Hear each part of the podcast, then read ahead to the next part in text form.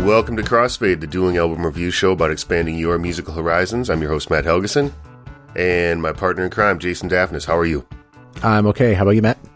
I'd say I'm okay. Yeah, I'm okay. Back We're behind hanging. the Yeti. Yeah, uh, you know. Mom's spaghetti. Just slaving away behind the Yeti once again in the con- in the content mines. Um, yeah, winter winter can kind of go away. That's the only thing I'll Boy, say. I'm looking at a black sky, and it's like six thirty right now. It's beautiful, uh, beautiful, dismal, mm-hmm. gray. Love it. Um, but you know what wasn't dismal and gray, Jason, was the uh, album that we're going to listen to today.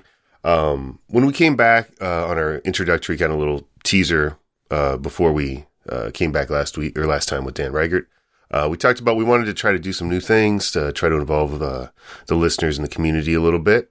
And so um, we are doing that today. Um, mm-hmm. We we uh pull, we kind of had nominations from the um, community, and we pulled uh, I think was it five options.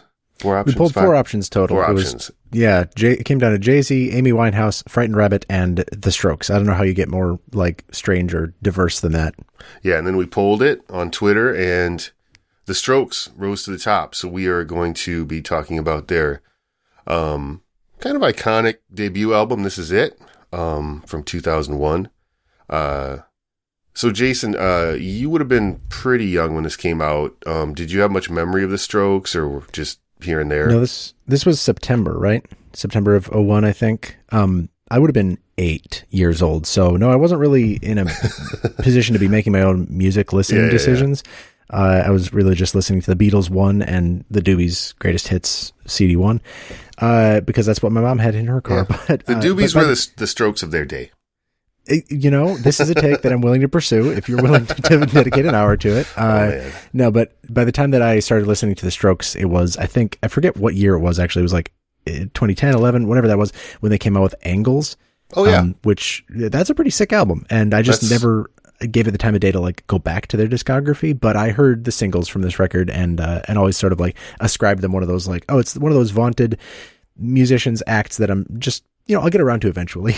Yeah. Yeah. twenty-nine years old. I still didn't really get to them. Huh. That's wild. That knowing Angles and not this one is kind of a very reverse Strokes fandom. Uh, a little bit. I'd also say if you like this one, the next one, Room on Fire, is very good.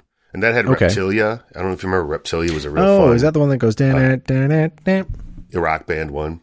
That was yeah, a really yeah, fun yeah. rock band song. So the the second one I thought is, is really, really good as well. Um, so yeah, this is kind of interesting for me because, you know, obviously I was aware of them at the time. And uh, it's it's cool when you come back to things that were sort of, you know, it, there was a sort of a whole thing with the Strokes, right? It was like, Uh, you know, in the shadow of nine eleven, it was kind of like this new, like, hipster New York with, you know, Brooklyn kind of becoming this hipster enclave. And you had, you know, drugs and parties and, like, the electroclash scenes, like Peaches, Scissor Sisters, like L C D Sound System, D F A, and mm-hmm. then bands like Interpol, Rapture, Strokes, and just basically, like, a lot of kind of, like, young people just doing a lot of drugs and being in bands and stuff. So it was sort of like this whole cultural thing that was sort of happening in New York. There's actually a book uh, that just came out. Uh, I think it's the oral history of that era called Meet Me in the Bathroom that I kind of want to read. Hmm. Um, but uh, yeah, so at the time it was just this very like, they had a ton of hype coming out. And it was sort of like, I don't know if you saw some of that stuff with Big Thief like this week online on Twitter. Uh, just, what are you referencing? No. Uh, just people were kind of like shitting on Big Thief, and then people were defending Big Thief, and you know what? Yeah, I, you know, it's just like anytime a record has a lot of hype like that, you know. Uh, so we this, just can't let a good thing be good. We just have to no. like take it down a peg whenever it's good enough. No, yeah, I mean, I, I, I'm really, too, I'm really enjoying the, enjoying the new record. About yeah, that's Big sick. Thief. Um, but they were just they were a very hyped band. So anytime you have a ton of hype, and they got really hyped in England, which like England kind of I think hypes bands in a different way, a more like crazy what, way. What do you mean? We, Um, English music press, I think, is just kind of more prone to like sort of uh, hyperventilating about the next great rock band kind of thing. Always, oh.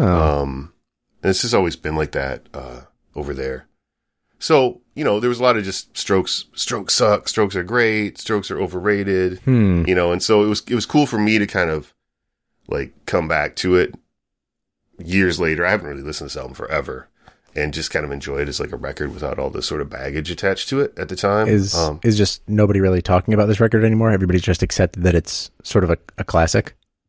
Um, I mean, I I don't know. I just I guess I don't hear people talk about The Strokes a whole lot anymore. Um, hmm. But, you know, they had a new album like last year. I think some people liked it. I didn't really check it out. Hmm. Uh, so, yeah, anyway, The Strokes, they were kind of... Um, another thing, too, is they were like the ultimate like rich kid band.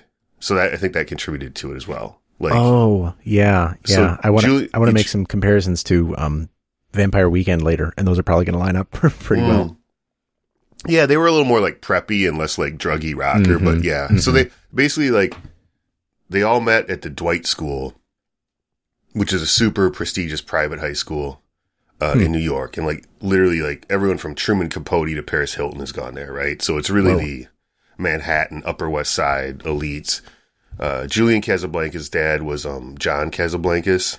Uh, he founded Elite Model Management, and he was basically like that agency kind of created like the supermodel. Like, so they had Cindy Crawford hmm. and Stephanie Seymour and Giselle, and you know, whoa, like so, the concept of the industry of the supermodel. I think so, kind of. Yeah, I mean, maybe it was before them, but you know, they he was a hugely successful manager in the modeling world. Um, sure, and, uh, founded a huge company that's still huge to this day. Albert Hammond Junior His dad was Albert Hammond, who um, was a songwriter to many kind of famous artists. He also had a solo hit uh, called "It Never Rains in Southern California" hmm. back in the um.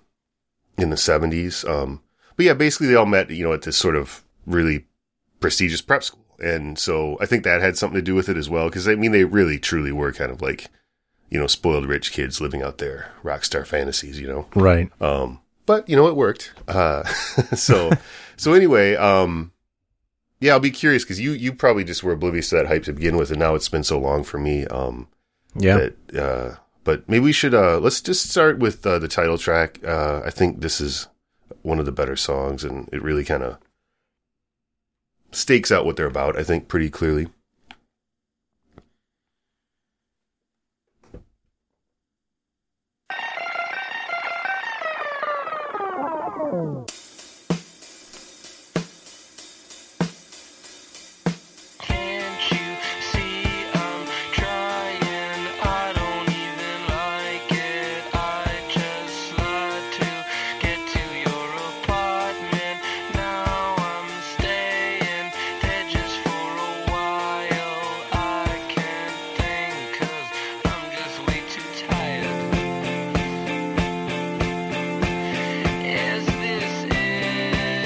And another thing I think too to consider at like the time this came out was um you know, you're really coming out like the nu metal era and all that kind of yeah like, I was gonna say know. like what elements of nu metal, grunge, and like the predominant nineties rock sounds found their way into this, or I don't was think it like any. a rejection of it? Yeah, I think it was sort of a rejection of it, you know, because like this is uh-huh. so like kind of like it's not super heavy, it's very oh by the yeah. way hold on Nikolai Fraiture, this there's a lot of great bass parts in this song. Oh, yeah. I'm glad you brought that up. But I love this kind of bouncy thing that he does with like a lot of intervals and arrests and stuff. It's mm-hmm. very melodic. And I don't know. Sometimes he almost reminds me of like Motown-y kind of bass lines. Like in that, yeah, that one definitely like a, a Jamerson thing going on.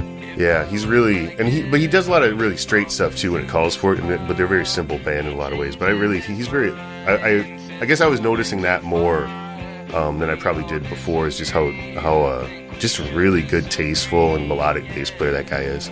Mm-hmm. Um, but yeah, you know, and the other thing that I think it right away establishes, like, um, it has a very distinct sound. You know what I mean? Like everything's really compressed into that kind of mid-range. Mm-hmm. Um, nothing's like the drums don't sound big; they sound kind of small. Like the vocals are kind of like almost a little distorted, like almost like a phone kind of yeah, effect. Yeah. Um. So to me, it was kind of just really felt like a new thing that was like, you know. way different than the kind of real macho, like either grunge or like nu metal stuff, you know. And uh, did it like? I've got some questions that'll lead you down a longer path, I think, later. But like, did it remind you of anything that came before the nu metal grunge movements? Like, is there any power pop in this? I guess is what I'm really asking. Yeah, I mean, I think some people hear some Television in it, you know, in parts mm-hmm, of mm-hmm. the guitar stuff, um, which we've done. Uh, we covered with Matt Sweeney on the show. Mm-hmm. Um, you know, Velvet Underground and Lou Reed, I think, is like always a big thing in that kind of New York kind of hipster thing. Uh, yeah. The other thing too, so yeah, I did see, so this is weird because I saw them I might have told this story before.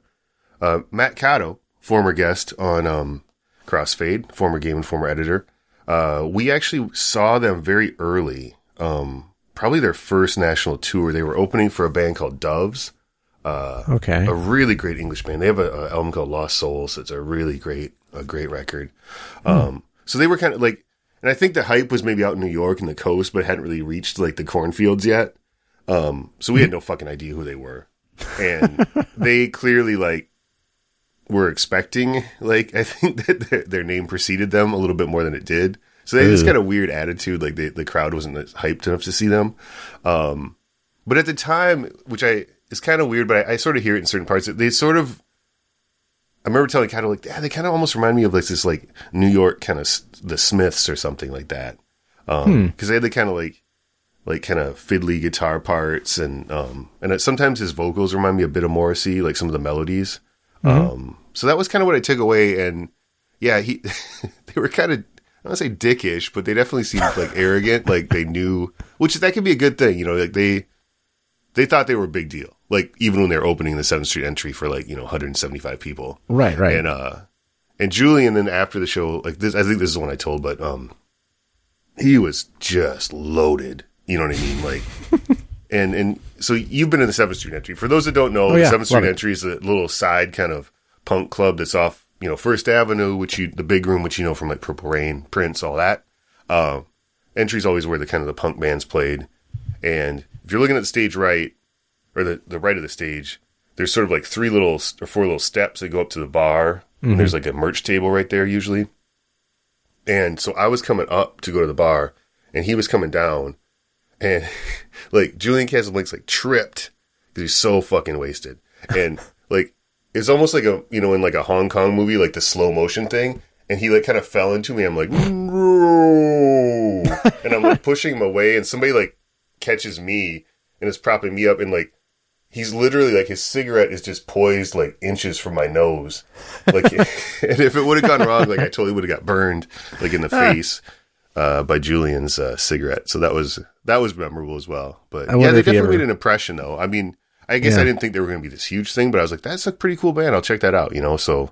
And this was but, what was this pre? Is this it, or was this uh, the album wasn't that? out yet? I don't think. I think oh, they really? might have had a single, but I probably wasn't even aware. Um, I think they, This Modern Age might have been a single mm. before. Um, but yeah, anyway, I guess we could hear This Modern Age and, and kind of talk about that. That's another, um, I think, a, a good song. Sure. Straight from the top? Yeah.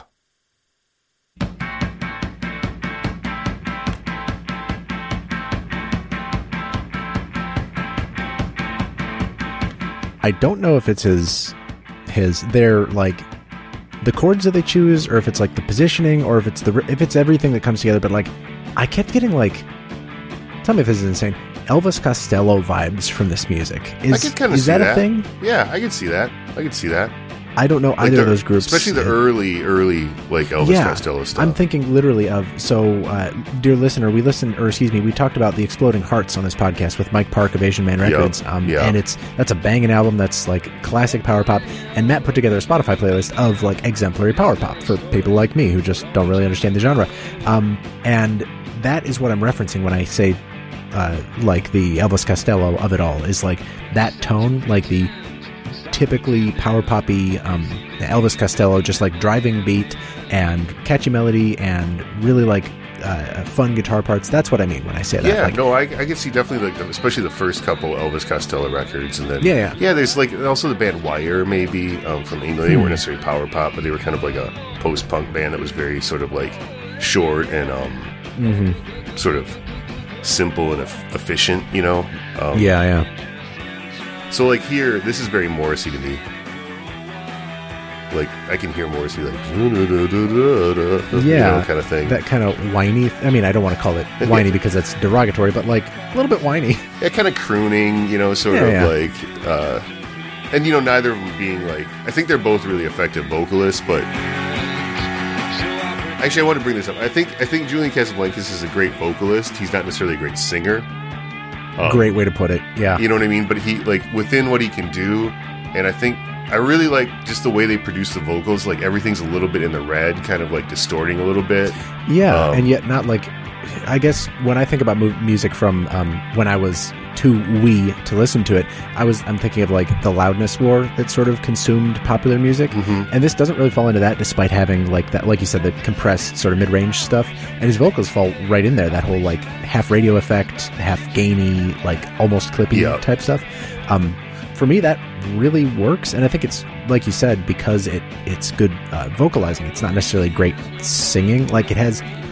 That effect, that gainy effect, has a, has the effect of like removing dynamics from his voice, and some of the yep. parts that might appear weaker if you had better quality or like a truer tone to the to the voice. Um, it, it makes it sound a lot more punk than it probably really is, yeah. and I think that works in a big way. Like yeah, yeah, yeah. yeah I mean, this is kind of an this is very deliberate, like how it sounds. This is kind of like the mm-hmm. you know a million dollar garage rock record, you know, like yeah. I think this was recorded in like a really good New York studio, so like they're, you know, they kind of almost going for that four track cassette kind of thing, but it's like yeah. also hi-fi at the same time. It's not really lo-fi. Um, yeah, so I thought I just that was one thing that I noticed about them right away when I heard it, was just like the record just sounded different than things that were going on hmm. at that time or right prior to that, which is, you know, I think kind of holds up for me, that that just the sound um, yeah of the whole thing. Uh, is, is, was very unique at that time. And, um, you know, I was even thinking about, you know, the drum sounds on this record, I think, are super influential. That almost like where they, they're so compressed, it almost sounds like kind of a drum machine or clicky at times. And yeah. I think you hear that a lot in like, that shows up, uh, like, is, is there a track that shows that off particularly well? Yeah, this is hard to explain. This even may be like a mix of drum machine and live drums, but this is like that really like compressed, like kind of thing that they got where there's almost like no dynamics around the drums. Mm-hmm.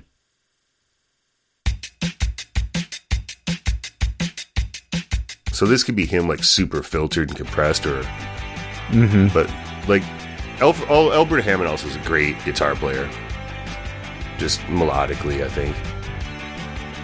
Yeah, I was gonna ask about your opinion on that, um, because there are like the the guitar work, like you said, reminds me a lot of uh, Television, where it's like kind of like twinkly at times and just very like melodic. Every every note is is uh you can pick out everything, sort of like there's no just big noise, um but some of the guitar solos don't really work for me on this record.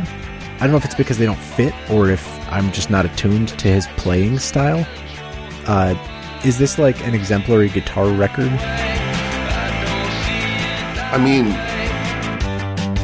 I agree with you about the solos, but I like, I think it's a great guitar record for more like, like what he's doing now, this kind of counterpoint melody and stuff to the vocals, mm-hmm, mm-hmm. like that little thing. Like he has a lot of catchy little lines that I think are more integrated into the song. While um, who's the other guy? Is that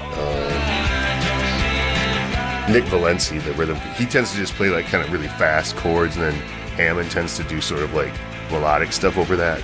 But yeah, yeah I agree that yeah. the, the solos generally are pretty short and just maybe like a. I don't know if they're even solos so much as like just a couple of riffs he kind of like repeats a little bit, you know? Yeah, I, I think that's, to turn that into a positive, I think they like sort of knew where the selling point of a lot of this music was going to be, and it is in like the catchier guitar, like repeated guitar riffs, um, the really jumpy like sock hop type drums um, that just bring joy whenever you listen to them, and uh, sort of the... Um, I don't know, like those lazy vocals, right? It's it's iconic. They're they're distinct. They're not like melodic. You're not going to remember the melodies of the voice more than you're going to remember the, the vibe of the song. Um, but like instead of saying we're going to have the rippinest guitar solos, we're going to make the most N Y C sounding rock record of all time, we're just going to make it like good, solid, yeah, straightforward. Yeah, and I mean also like if you don't like the solo, it's probably not more than like fifteen seconds long either. yeah, so yeah, that's a good point. It's not like it's taken up, you know, like Led Zeppelin live album stuff or anything.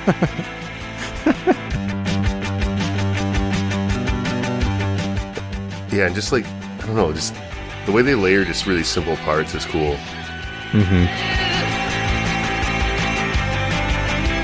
But yeah, I don't know, it just it just seems like a very like like you're living in a big city kind of hip, you know, kind of like whatever, like very hipster record, you know? Yeah, yeah. In a good way. I'll- A lot of it is very, like, walking pace. None of it is super frenetic, but it's all, uh, I guess, energetic. Yeah. Very much so, yeah.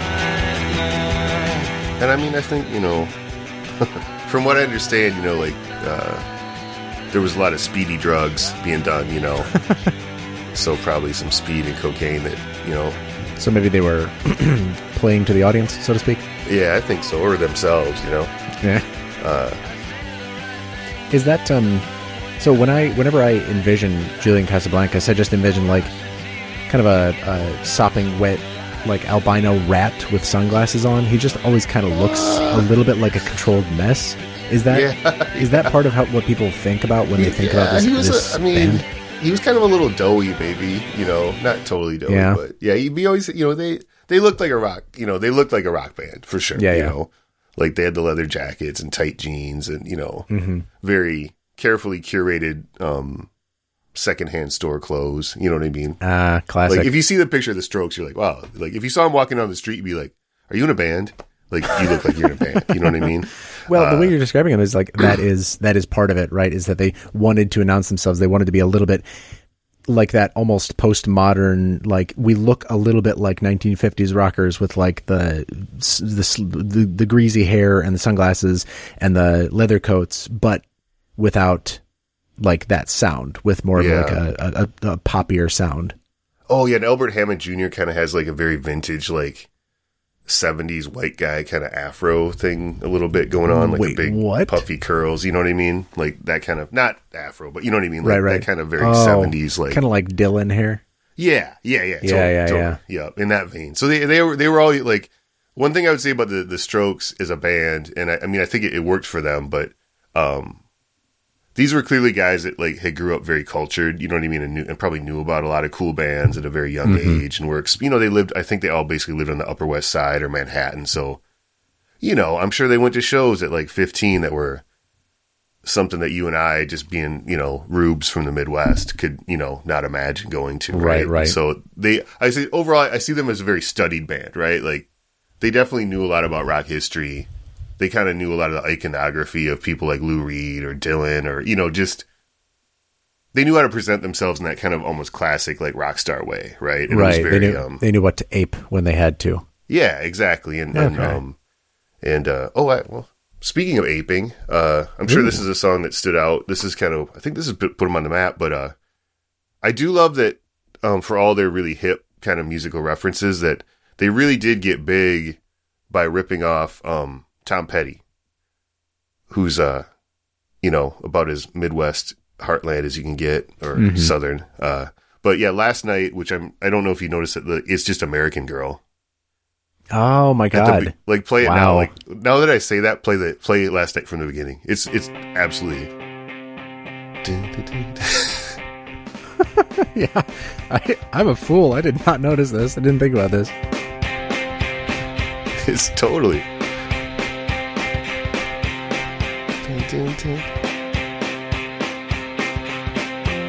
Oh, she was in America. You know, like, yeah, raised on promises.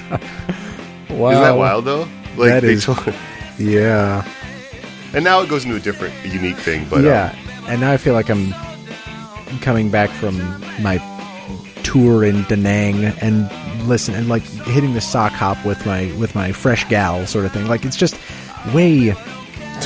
Out of t- I don't know. I think you got you're, you're mixing up all your. My stories. Wars are all screwed up. I don't up. think there was sock hops like. In- I got back from Korea in nineteen twenty-two. Uh, oh, okay. I, I mean, I know what you mean. Yeah, this has a this has a very no. This has a kind of a very classic. I mean, they do have certain elements I know of, like real like sixties kind of bubblegum or like fifties kind of. Yeah. Yeah. You know. Like, I, I know what you're saying. It's like, it's very classically structured kind of stuff in some ways. Mm-hmm. Especially mm-hmm. the verse to this song. Not somebody's a chorus quite so much. But like this, totally. That just that. So bad. I mean, yeah. Elvis-y almost. Exactly. Like, uh, you drop it down an octave, it's it's a crooner.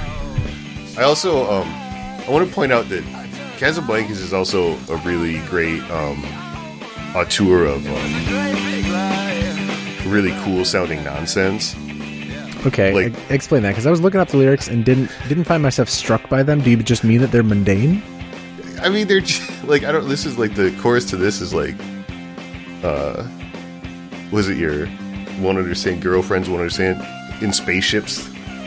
They won't under, it's like it makes it mean makes no sense basically. yeah, yeah. Oh, people they don't understand. No girlfriends they don't understand. In spaceships they won't understand, and me I ain't ever never gonna understand. True. Yeah. You know, truer yeah. words have never been. You know, I was gonna like, say me. Sometimes I feel like even if I were in a spaceship, I wouldn't really understand. Yeah. But I don't know. Just the way he delivers lines is kind of catchy. It just makes you think it's cool. You know, even though yeah. you, it's not. It wouldn't be. I don't like reading lyric sheets in general because of that reason. But um, this would seem a really bad band to like read along to. You know. Yeah. Yeah. But, uh, expand uh, on that. Is it just like it takes some of the magic out of the marriage of melody and, yeah, and libretto? I think so. Yeah, I think so. I just feel like lyrics... I, I mean, there's... I mean, there's, there's a few that I think would stand up, you know what I mean, to me on, on paper. Mm-hmm. Maybe somebody like uh, uh, Leonard Cohen, maybe. You know? Oh, yeah, for sure. But he was he was also very much... Always felt like he was put, like he was putting a, a poem that he wrote to, like, music. Almost mm-hmm, like... Mm-hmm. like it, it always felt like it maybe existed as a, a poem before it was music kind of thing. But yeah, I just sure. don't think a lot of rock band lyrics like look that great on the page when you really like parse them out, you know? I, I would you, agree. Yeah. Um, I, so, well, I should, what, what, uh, is there any other ones that stuck out to you? Uh, I was going to say, uh, hard, do you listen to, um, Parquet Courts or do you know of them? They're yeah, another parquet, like, par, yeah, Parquet. Parquet. Court. Is it Parquet? So I, I was pronouncing it Parquet for the longest time. Yep. And I think somebody corrected me to Parquet. Nope, so they're wrong. I am, I am uh, a fool. Uh, but okay, parquet so parquet courts are like it, the the Boston Garden where the Celtics play have a parquet court. Have you ever, it's like a basketball uh, court. They're like you know, usually the wood runs like end to end lengthwise. Mm-hmm. Parquet courts is sort of like they're squares of like they'll run one way and then another square that'll run another way. Uh, kind of like okay, a pattern, okay. like wood floor, hardwood floor. Basically. Okay, okay, this makes sense. I just don't because of the Celtics. Basically, that was always sure. the famous thing. Well, me too. Um, the, no, you're, I was gonna sport, say, you're a sports buff. I, you know, I'm all up in the, uh, uh, end zone. The Hard to Explain was like one of the songs that I was going to compare to them just because it's very like N Y C. We already listened to it, but very like indicative of in my little knowledge of N Y C punk and generally like regional yeah. punk. It's very much that. And their, their th- whole thing is that obviously, uh, Parquet Courts is very much, um, you know, that vibe, like, it, but if they were made twenty, thirty years ago, they're just sort of making it today. Um, I, I love that band. Yeah, uh, they're great. I, I, I was going to say, I really, um, there's not a ton of like big indie rock bands I'm super fond of anymore. And like, they would definitely be one of the ones I think is pretty, I think, I feel like they bring a lot to the table. Yeah, for sure. Parquet Courts. Uh, Parquet Courts. Just going to say it one more time to cement it in my head there. Parquet Courts. Um, uh, on Trying Your Luck, which is, let's see, that is almost... almost the last track on the record. Um, Trying Your Luck. I really like the dynamics of the production in this one. We were just talking about how everything's kind of squished to the middle for much of the record, but I feel mm-hmm. like the highs and lows, the mix and balance of this track, Trying Your Luck in particular, um, sort of like negates that in a way. I think there's a, a lot of good space in this one. Uh, let's, let's play a little bit.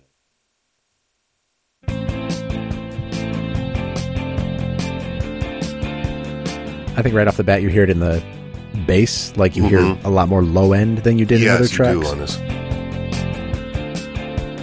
And I, I just love how these two guitar players just coordinate. Like, they're very simple parts, but mm-hmm. the combination of the two parts is really cool. Yeah, and while this is a recording, I'm not sure that they were playing this live. Like, just being that in the pocket with those two different things makes them just peanut butter and jelly, you know? Like, they feel like one part rather than two dueling things. Or, like you described, counterpoint between the vo- excuse me, the lead guitar and the voice. There's not that between the guitars. They're, they like they sound like the same instrument at times. Yeah, I would. I, my memory is that they were really tight live. Yeah, I mean, I never saw them like in there. You know, I'm sure they probably got better once they toured more and started sure. headlining and things. But they, I remember them being very like they weren't sloppy. They were, they were like on point for sure. The band yeah. was really on point. I think it's um, Under Cover of Darkness, which is a song from Angles. It was one of the first songs that like when I was learning to play bass, I wanted to get right and like nail. And that song, while the notes aren't like crazy, it kind of moves in a very interesting, fun pattern on the on the fretboard, um, mm-hmm. like the main riff of that song. And I was like, these guys have to have like everything nailed down. So finally, I finally watched a live performance of that song, and they do. They just sound super tight. Like everything is right on, at least instrumentally. Um, I won't lie and say that Julian Casablancas' vocals get better live. he, he has yeah, a little bit of trouble yeah. hitting the higher stuff uh, when he has to, but they, you know, they have fun, and musically it's inarguably just like well put together. They're in the pocket with each other. Yeah, I always thought they were, yeah, they were a good band in, in, in the in the classic sense of like yeah. guys that know how to like tailor their parts to the other guys in the band and how they play. Mm-hmm. Um,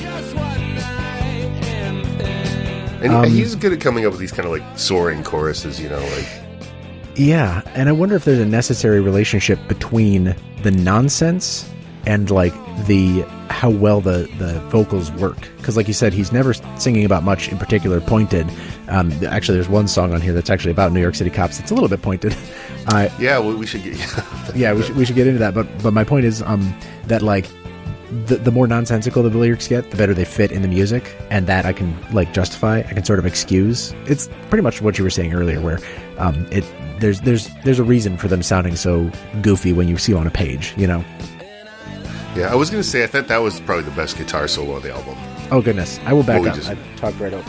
No, no, no. I, I just because to your point, I mean, I don't think they're great overall, but this one felt a little bit more um, fleshed out. I do want to hear it, so I'll back up.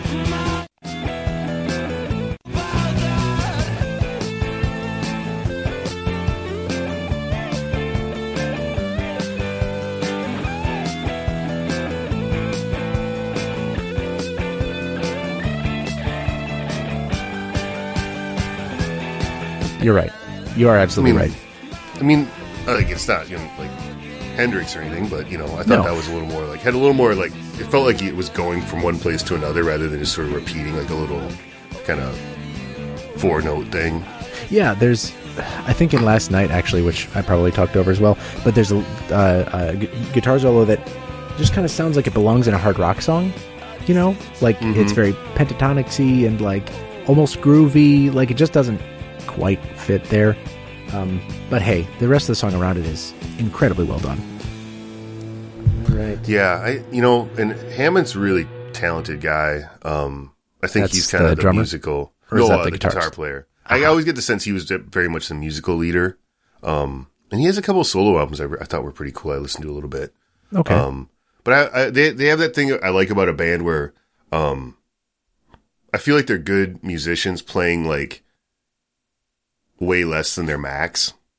Okay. Yeah. You know, I feel like, like they have a lot. I feel like these guys could play way more complicated stuff, and I always feel like that's a good thing for a band because then the, because they're playing simpler stuff, like they're really like nailing it. You know what I mean? Mm-hmm. Mm-hmm. As opposed to like trying to stretch their chops. You know? Yeah. Um, nobody's showing off on this record. No, no. It's very um. Yeah. Yeah. Let's actually. We need to get to New York City Cops, but that kind of yeah, requires yeah. a story. I did want to play um. Alone Together. Alone. Um, to me, like when you hear this, like especially the beginning, uh, like the drums, the bass, both guitar parts, like this is kind of cool. Where I feel like they they interlock a lot of simple parts in this sort of like clockwork kind of thing. Um, and, and none of these parts on their own would be impressive, but like the way they interact together is really cool. Okay, here we go.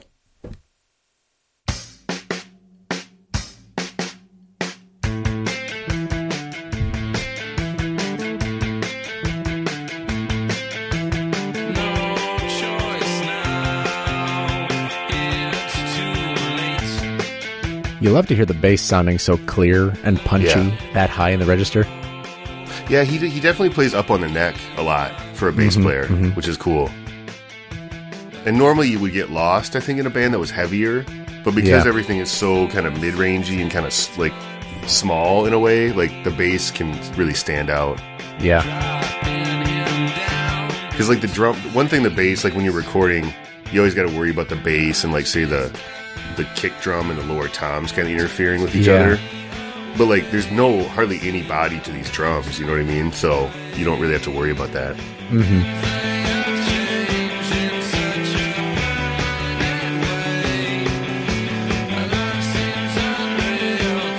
But even that little dis- descending thing he's doing there is cool. Yeah.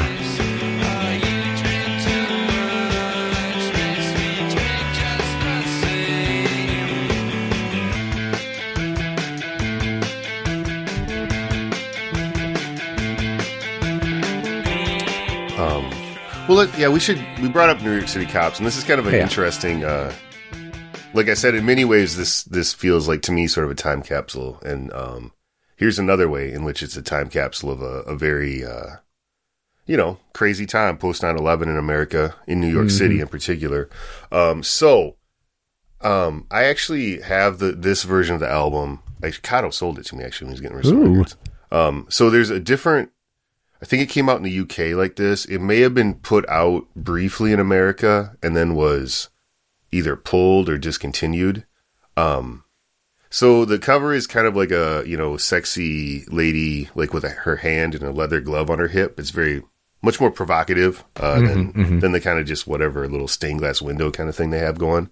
Um, and then they had a song called New York City Cops, and we'll, we'll listen to it. It's, um, you know, it basically is a line like, they, New York City cops, they ain't so smart. Um, and, you know, people, you kind of forget back then it was so much like N Y P D was like, everyone was like, you know, wearing those hats and, you know, F D N Y mm-hmm. and stuff. Um, you know, because obviously those guys were definitely, you know, heroes in, in the, the weeks following uh, nine eleven and all the reformers. So there's just a lot of like sentiment about that. And I guess the label felt like the song was not... Um, appropriate, so they pulled it off the album and it was replaced with Take It or Leave It, which is a solid song.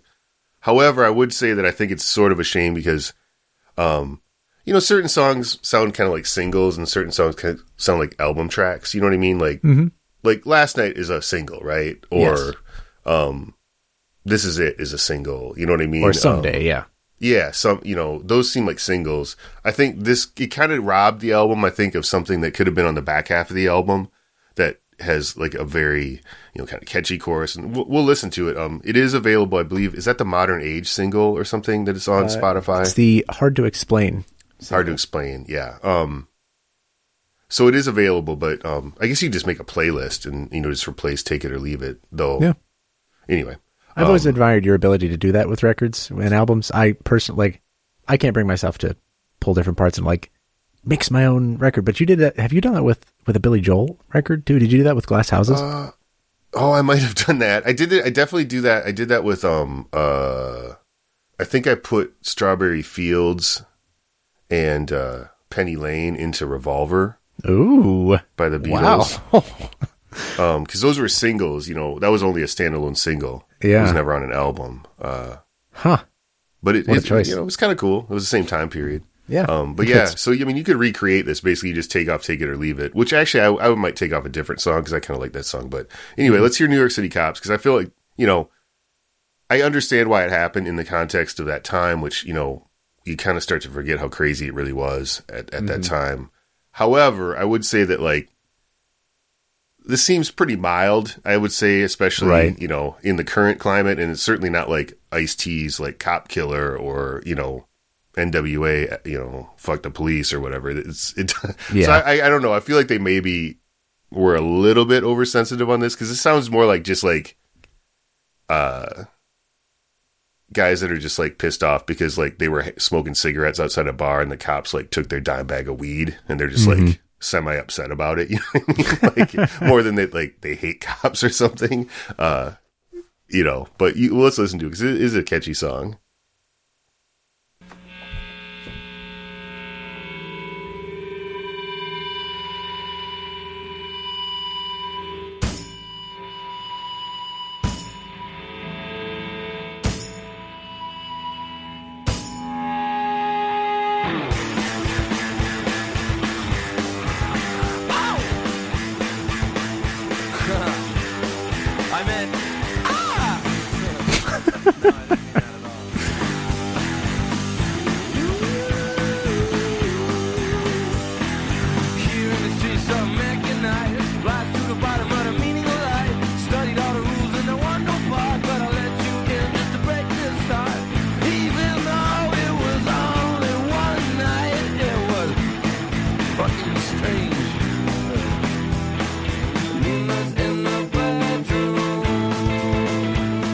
She sits on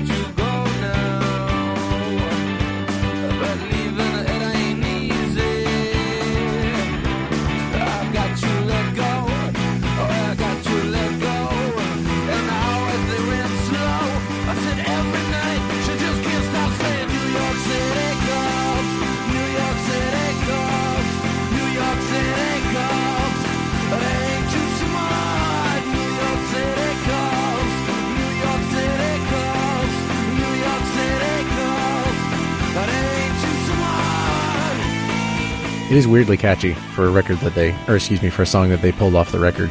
Um, yeah, I mean, to me it had like a chorus that, you know, it's just a very sing-along, like when at the show, like you, that's something that's going to pop with the audience, you know what I mean? That, yeah, definitely. That very, and honestly, like, now that I've noticed, he's like, the lyrics aren't really about cops at all. It's just like him, like, they're not doing drugs with a girl or something. Yeah. Uh, she said, time to go now. Leaving ain't easy. I let go now. I let gotta let go. Like, there's nothing else that's about, you know, incisive social commentary. I guess in twenty eighteen, so says Wikipedia, um, uh, uh, Julian Casablancas said that it was written in response to the nineteen ninety-nine murder of Amadou Diallo um, on the oh, streets wow. of New York City by plainclothes police officers. He was yeah. a guy um, selling his wares outside of his apartment, and apparently they ran up on him and, uh, you know. Um, yeah, that was, uh, that was, a, yeah, I remember that well. That was see, definitely I, a precursor to a lot of the things, you know, that I was going to say. Um, also, Springsteen, um, Bruce Springsteen released a song about him, too, called It Was American Skin, parentheses, hmm. forty-one shots, because they, they yeah. took forty-one shots at him. Jesus Christ. Which all this is very, like, seri- uh, super serious and um, yeah, yeah. tragic. And I guess, and, you but, know. He, but here's the thing, like, I, I don't really get that from the song, but exactly. it, you know, that's what I was about to say. Was like, I understand maybe the sentiment came from a place. Um, it feel, feels weird if, if you were actually going to write a song about the murder of a man on the streets of New York City to sing about your girlfriend Nina and doing drugs. Yeah, it like like I said, it just feels like some guys that had some like minor league bummer and got some like pills taken or something. You know what I mean? Like, yeah, uh, but it was, you know, it was a party song, it, yeah. I, I do think it would have been a better album with that song on it. For sure. And maybe one of the, the lesser songs taken off. Um, but, you know, those those times were, it was a different time. And, and you know, I understand right, right. the label probably being um, skittish it, about that. Um, it reminds me of, um, was it was it The Coup that had an album release on nine eleven? Uh, and the original cover was like them with a remote explosive device exploding the yes, Twin Towers. Yes, The Coup. Oh my God, man! Talk about an underrated great band. Oh, The Coup's good. Did you ever see uh, really Sorry to Bother You? His yeah, Boots yeah. Riley's movie, pretty good movie. Yeah, yeah, pretty good movie. Yeah, I thought it was great. Yeah, I, I love Boots is great. I mean, they were very kind of very political. Yeah, that was. Yeah. Um, I think they had like the detonator in their hands, if I recall. I was, yeah, um, I was gonna say crazy. And nine eleven was crazy because like I don't know if this came out in nine eleven, but very soon Dylan's Love and Theft came out at nine eleven. Hmm. Uh, Slayer's God Hates Us All came out on nine eleven. Um, wow. But yeah, that that's probably a weird, I don't know, just a weird. A time capsule, weird, yeah. Yeah, to probably have mi- obviously a lot of mixed feelings about your album. Mm-hmm, um, mm-hmm. Uh, well, is there anything else you wanted to cover? I wanted to get a, a quick read from you while we're talking over a song. So is there one, you know, what last one or a couple last ones you want to pull into? Um, did we listen to Someday? You mentioned we didn't. It. We didn't. I Let's was going to say. Yeah, that, that seems like a, a, a classic kind of Strokes chorus. Mm-hmm. And this again, is the, this, yeah. the fifties, kind of, I kind of get the sixties kind of like, you know, pop thing you're talking about. Yeah, yeah. I don't know, I can just see doing dun, like dun, the jitterbug or something to it. Dun, dun, dun, dun, yeah. Um, there's also a part, I will try to shut up around it at, I think it's like one forty. When the bass just takes the main chord progression, yes. and it's just so... It's kind of rolling, kind of bass yeah, line. I yeah. had that in my notes. Yeah, that's awesome. It's so, so good. But um, until then, I want to ask, so like you with at least a couple decades of music knowledge, um, you're pulling from a lot of stuff that I've never heard of before, and I, I feel like we always find a way to say like, you know, this this group did this before this, or like this is influenced by X. Can you like... For the Strokes in particular, can you source the sound here? Like, I, here's how I want you to try to do it is, give me an artist from every decade, just one, whose influence you can hear in the music of the Strokes. This is it. Do you think that's, is that doable? Like, uh, I mean, I don't I don't know how influenced they were, but the kind of thin sound reminds me a little bit of Guided by Voices, who actually did record on a four-track. Okay. Um, but this is much more clean than them. Uh, right, right. Honestly, like, uh... I always think like people, they're a very well-known band and they have some very beloved songs, but um, are we? Am I stepping on the no, touchdown no, no, we got, we got ten seconds until the bass solo. Okay. Then after that, it's yours. Uh, all right, well, we'll just let it roll here.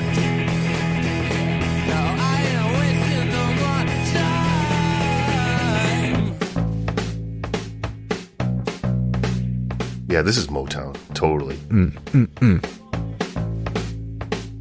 mm. You just know, the bassist, all the like fourteen-year-olds who learned this song for their high school bands just had the biggest time getting all yeah. the attention when they broke it down to just the drums and bass. Plus, it's super easy. Yeah. You don't have to... I want to get to the chorus. It's a bass line. I love that kind of descending bass line on the chorus. That's a good chorus. Do-do-do-do-do-do. Yeah, man. Shout out to Nikolai Fraicher, if that's how you pronounce his last name. He's good.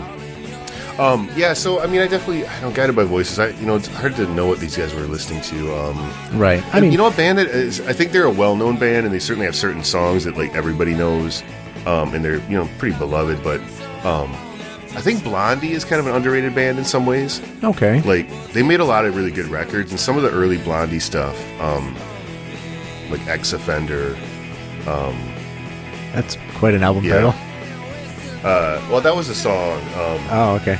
Uh, but um, or what's the one? Uh, yeah, Blondie. I could kind of. I hear some Blondie. Blondie's obviously also a very like classically New York, you know, like Dreaming or something like that. Mm-hmm, I could, mm-hmm. That kind of uh, that melody of dreaming, dreaming is free. Mm-hmm. Um. Yeah, so Blondie, I, I I think I hear a lot of, you know, and kind of a, and he's also got that very like sort of low affect kind of hip thing that like Debbie Harry had, you know what mm, I mean? Yeah, yeah, yeah. Like they're always just very cool, and there's there's sort of a sheen of cool over it. Like they never really break, you know what I mean? That kind of, they don't yeah. get too agitated because they're just very like hip and cool kind of vibe. Well, and because so, yeah, Julian Casablancas is always drunk at the seventh Street Entry. Well, yeah, yeah. I mean, I'm helps. sure. De- I think Debbie was getting it in as well back in the late seventies. Um, so, yeah, those would be two bands that kind of come to mind. I mean, I think okay. we talked about Television, and they're certainly not as ornate or progressive. And no, I no. mean, ultimately, I, I don't think they're, you know, a fourth of the band that Television is, even though I like the Strokes. Sure, sure. But, um, but some of the guitar stuff, um, just being like kind of interlocking parts and, and uh, a sense of melody mm-hmm. and sort of a, you know, more of a compact new wave kind of way. Um, but yeah, those are some things that, you know, jump, jump to mind a cool. little bit. Well, that's me. what I was, all I was trying to get was like, not necessarily can you read a book and, you know, connect the dots here, but like in all the music you've listened to, I'm really curious about, especially in episodes like this, where we don't have a guest, where we're not trying to compare musics, where we're just like digging into one, if you can like, just what comes to mind yeah. first, what, what you think of from earliest yeah. to most recent, you know? Yeah. And I, but there's always that thing too, where, you know, people, you know, once they're fully formed and they have, they've sort of developed their whole thing, their whole aesthetic, you know, you kind of say, well, that reminds me of Blondie or Television. Exactly. Or, you know, yeah. Velvet Underground or whatever. But, you know, inevitably it's like, you know, they were probably listening to some like really like corny like stuff when they were like thirteen that, you know, when they'd be sort of like, they probably don't talk about, you know, but, you know, yeah. they, like, who knows? Like Julian might have been not, not, this isn't necessarily a corny band, but, you know, they might have been a huge like Alice in Chains fan or something, you know, just being like twelve in the nineties, you know. Shots so like, I always feel like, you know, there's always there's always like your influences that you kind of like tell people about, but then there's like will you, the other uh, ones that will you let one slip from your adolescence that's like ah, I don't mean, like admitting I don't know. I, you, know you know, I, I was I don't know. I, I liked I liked a lot of stuff, you know. I mean, when I was a real little kid, you know, I loved like just because that was kind of the music that, you know, people's older brothers gave us and stuff was like some of the hair metal and like or, hell you know, yeah eighties. Actually, I sent you a Scorpion song by mistake. Yeah, yeah, yeah. what, what was song was that? Um, In Trance. It was In Trance. Yeah, and here's That's the thing. That's a good one. You you Early mentioned Scorps is good. That was that was a sick song. You mentioned in the text that like here's a song we should play because you know originally it was released and there was a, a sort of a racy album cover and I'm like okay so yeah this this woman's midriff with with. uh you know, without clothing, basically, in the, in the leather glove. I'm like, okay, so that must be what he's referencing. But the song he sent me is Scorpions, and there is a woman on the front. I think she's yeah. exposing part of her yeah. chest in she's front like, of the guitar. I I don't know yeah. what he's talking about here. Yeah. Actually, speaking of a band that had real, um, do you have, you, are you on the internet right now, Jason? Am I on the internet right now? Are you all, are you ever off the internet, Jason? Am I ever off? Is that no. a better question? Are you, all right, uh, we're going to play a game. We're going to play a Scorpions game. I'm calling it audible here. Oh boy. Oh boy. And I, I, I want you to react to these two, um, two album covers. Uh, and you're going to be like, whoa, this is okay. not cool. Scorpions, first one, Love Drive. Do I need to open an incognito tab? Not for this one, but the next one. Scorpions, Love Drive? Yeah. Oh, that's one word. Um, doot, doot, do. Oh, my. Oh, what the fuck? Holy yeah. shit. Yeah. Oh, it's a David Cronenberg bit. Yeah. And the next one is, I just want to warn you, the next one is actually much worse. Oh, um, God. So the next one, this oh boy, uh, the next one is Scorpions, Virgin Killers. Oh, come on. That's definitely a Cannibal Corpse record. This one is like so over the line, like seventies shit. It's unbelievable. I can't. Oh, no. Yeah. No, man. Yeah. Like I, I said, dude, the stuff they got away in the seventies is like bad. That is, that's, that's like messed up. That's yeah. that's awful. It reminds me of so um, now everyone's yeah. going to look up these albums. Like, don't do it at work. Yeah, uh, just you know, get a V P N search, or something. Yeah. yeah, incognito tab. Is was every one of their record uh, like the uncensored versions? Was every one of their record covers like this? Because yeah, there's they weren't uh, they weren't that bad. I can't think of many that are worse. But you know, that's the sixties and seventies, it was pretty. bad. I was but going to say Love Drive is more like you said, like kind of Cronenberg kind of where yeah, like kind uh, of weird freak out. I'd think that it was yeah. like a I don't know, uh, like a psych record or something like that. This is, but then moving on from there. All right, this is great podcasting where we look at pictures that people can't see and talk about them. Um, I like it. I like it. Yeah, it's great radio. I mean, I don't like this, um, but I like it, the concept. yeah, yeah, yeah, yeah. um. Anyway, that was a weird tangent. Um. So back to the Strokes. Um. You, I guess, what in the end, at the end of the day, like, what's your what's your take on the the record and the band? Uh, it sort of explains a lot of the bands that I ended up listening to in my late teens, early twenties, from like Vampire Weekend to um, what's their name, uh, Car Seat Headrest to Phantom Planet. It sort of like contextualizes a lot of that, and I say that in reference to a lot of music that I listen to that's like very formative from this re- from this show. Um, mm-hmm. I'm thinking about Graceland. I'm thinking about uh, some of the Blue Oyster Cult stuff that we listened to. Um, but this in particular is like, oh, this is contemporary. I could have, theoretically, I could have heard this music when it released. I probably yeah. wouldn't have liked it very much because I was eight and I was listening to whatever yeah, bullshit, I mean, but I was listening to video game music. If you grew up in like music. New York instead of Indiana, you might have heard it. Yeah, exactly. If I grew up somewhere that wasn't in the complete boonies. But um, it does like, my my roommate was telling me about a time that one of his college friends uh, said like, hey, I heard about this great new singer, uh, Julian Casablancas, and he's got this band called uh, The Strokes, and they've just made such great music. And my roommate's like, well, yeah, of course, everybody everybody knows The Strokes. Like, this is not new to you. I feel like a little bit like that guy where I'm like, there's a lot to uncover here. There's a lot of probably good stuff. If you said that their next record after this was good, and I know that... Yeah, Room on and- Fire. I, I think Room on Fire is is probably... equal in my book. I don't think that's oh, wow. everyone's opinion, but okay, okay. Well, I know that I like maybe a little heavier of an album, but I know that I like the ones that they made, you know, ten years after this. So yeah, I I am intrigued. Uh, there's nothing on this record that makes me think, nah, I shouldn't go further. You know, um, this is very approachable. It's very fun. Uh, maybe a little self-indulgent at times, but not in the kind of way that you hear, I guess. Like the whole fact that the lyrics mean nothing and yet sort of they've ascribed a certain importance to them does put yeah. me off from the character of Casablancas a little bit, but who, who the hell cares? I'm not, I'm not put like, you know, shaking his hand uh, every time yeah. I listen to his music. Right. You know, to be honest too, like I noticed the lyrics so much more in this last week, just because I don't, when I'm prepping for the show, I, I think I'm just listening to records in a different way. You know what I mean? Right, I'm like right. maybe jotting down notes, or I have like a little Google Drive doc open, you know, where I just kind of put down stuff. So, I mean, I heard this record a ton of times, and, and the lyrics just kind of were like, you know, last night, you know, I just was sort of like yeah. not really thinking about what they meant at all. And it, it didn't really matter a whole well, lot think, to me. I think that must you know? be exactly what he and the band were hoping for. It's just like, does this sound good against the music? Yes. That's all you need. don't bother yeah. to find out what it's what's saying yeah. or what it's meaning, you know? Yeah. I mean, you know, evocative, cool-sounding bullshit is one of the founding, you know, things of rock and roll, really. One of the you know? few pleasures of music, actually, not yeah. having to pay attention and still yeah. getting to love it. Yeah. You know, all the way back to, you know, Wop Bop A Loo Bop with Little Richard, you know what I mean? It sounds, that's awesome. Great lyrics. What you the know? hell does sh- hey, shaving a haircut two bits even fucking mean, guys? Wow, yeah.